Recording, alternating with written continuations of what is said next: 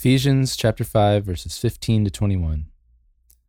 Look carefully then how you walk, not as unwise, but as wise, making the best use of the time, because the days are evil. Therefore, do not be foolish, but understand what the will of the Lord is. And do not get drunk with, with wine, for that is debauchery, but be filled with the Spirit, addressing one another in psalms and hymns and spiritual songs, singing and making melody to the Lord with your heart, giving thanks always and for everything to God the Father, in the name of our Lord Jesus Christ, submitting to one another out of reverence for Christ. It's the word of the Lord. Thanks be to God. All right. A lot of great things today. Don't get drunk with wine, but be filled with the Spirit. Um, that's a big one. Mm-hmm. Addressing one another in psalms, and spiritual songs, uh, singing and making melody to the Lord with your heart. Um, that's a big one. And submitting to one another out of reverence for Christ. That is another big one. Uh, so really, a lot of like popular kind of phrases from Scripture um, are right here in Ephesians 5, 15 to 21. Mhm. So he frames like this whole little paragraph is framed um, through, you know, don't walk as unwise, but as wise. Mhm. Look carefully how you walk.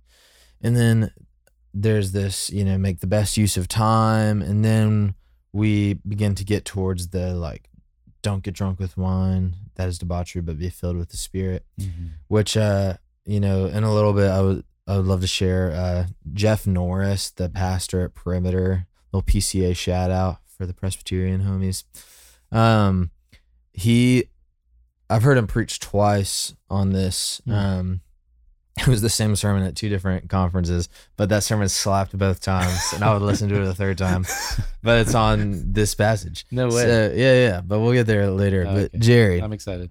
Before I share Jeff Norris's thoughts with the world, Our third will you guest. share yours? Yeah, yeah. We should have just gotten Jeff. Dang I it. know. Yeah. That's a miss right there, man.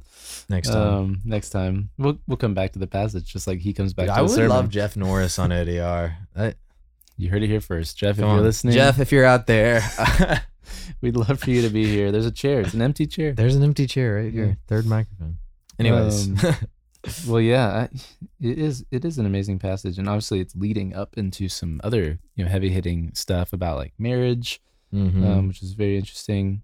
Uh, I mean, one of the things that this passage immediately reminds me of is like, oh yeah, like this is about like one another living, Mhm. like it's in the context of a community. Sometimes scripture can feel very, uh, just because the way it's written sounds like this is about you and just how you live. Like, look carefully then at how you walk, Mhm. and so that that's important, um, is an on an individual level. But I do think that like that is like the task of the community is to help one another walk in wisdom Mhm. um, and you know making the best use of the time because the days are evil uh, and so you know i do think that you know one of the things that we often talk about at the end of the year is just kind of like new year's resolutions and spiritual disciplines and things like that but i think that like that kind of like that rhythm of Mhm. regular like prayer time in the word like we know these things yeah. but i think that's one of the best applications of these kinds of passages like Mm. make the best use of the time. Well, what does that really mean? It means like, hey, prioritize, like put the big rocks in. Yeah. Um, I think that it's not saying like, okay, get out like a minute by minute thing Yeah. for your entire 24 hour day and your entire week and like really mark it all out and make sure that you know exactly what's happening minute by minute. I mean, maybe you can try to do that. I don't know anyone who's successfully like totally lived by that. Yeah. um, we're just not as meticulous as we'd like to be. But I think if you put the big rocks in and you focus on the things that matter, actually Mhm. you will find yourself walking in wisdom because the Yeah. fear of the Lord is the beginning of wisdom. Yeah. So I don't know. That's that's one thing that stands out to me um, that I'd I'd love to urge. No, that's a good word. I mean, and to scold myself here, um, being busy is not making the best use of time Hmm. necessarily. Mhm. And like, I think that that is something that we've all kind of picked up from different, you know, cultural iterations that have shaped this like hustle bustle world that Mhm. we live in, especially Mhm. in Atlanta. Um, but I, I think about Ecclesiastes often. Like the the Bible does present a great tension for how we should view life. Mm-hmm. Um, because in one sense, you know, we, especially for those of us who have been in uh, missional churches for a long time, um, we're very familiar with this, like, you know, go hard for the gospel, like Radical by David Platt, like, you know, get out into the corners of the world and um, sort of like burn bright till you burn out, sort of thing. And then Ecclesiastes and some of these other corners of scripture would actually kind of promote, like, you know, at the end of the day, we're just people and our wisdom is kind of vain and the Mhm. great things we try to accomplish are going to fade away. So fear the Lord, eat, drink, and enjoy your toil. And I think that there's this tension where uh, we can overexert and actually like oh, like make ourselves feel too important. Mm. Um, and the Lord actually desires like a simpler life for Mhm. us. Mm-hmm. And that's something that I have to be reminded of a lot.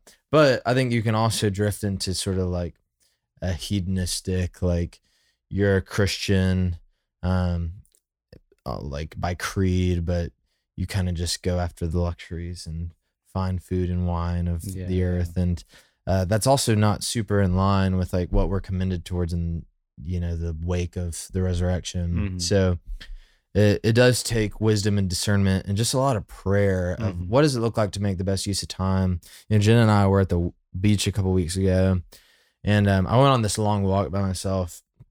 That really was what I would parade over for basically the whole time was like, Oh, well. I was just like, Lord, I just, I was thinking about that tension that I just described. And I'm like, part of me just wants like this simple, nice, enjoyable life. Part of me wants to like grind myself into dust and ashes Mhm. and I don't think either is like great if I go hard one way or the other. And so just give me wisdom. Mhm. So I think that's something that we have to be praying. Mhm. You know, Absolutely.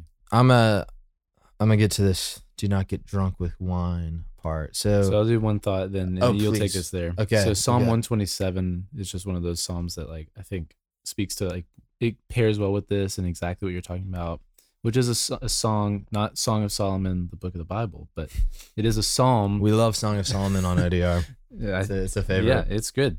Um, and uh, but Solomon did write this psalm of ascent, and uh, you know, unless the Lord builds the house, those who build it labor in Mm. vain. But you know, it has that part at the end of that first section that says, "And the Lord gives to His beloved sleep." Mm, You know, and he describes like you know, there's this life where you can be eating the bread of anxious toil. mhm. You know, it's in vain that you rise up early and go late to rest. And so, I think that that whenever I'm praying that same thing and thinking about like how do I make the best use of my time, it's this balance of like I labor and I trust the Lord and I go to Mhm. sleep. The, the, the last time I reflected on it, this phrase kind of helped me wrap my mind. Like I can go to sleep every day knowing that um, my to do list from my perspective may not be done. It never is, Yeah. but I can rest as if it's done Yeah. because it's not dependent on my works ultimately. Yeah. Like I, as long as I'm faithful, I can trust the Lord to get what needs to be done every day. Amen. Um, and so, anyways, that psalm has helped me as I as I think about this.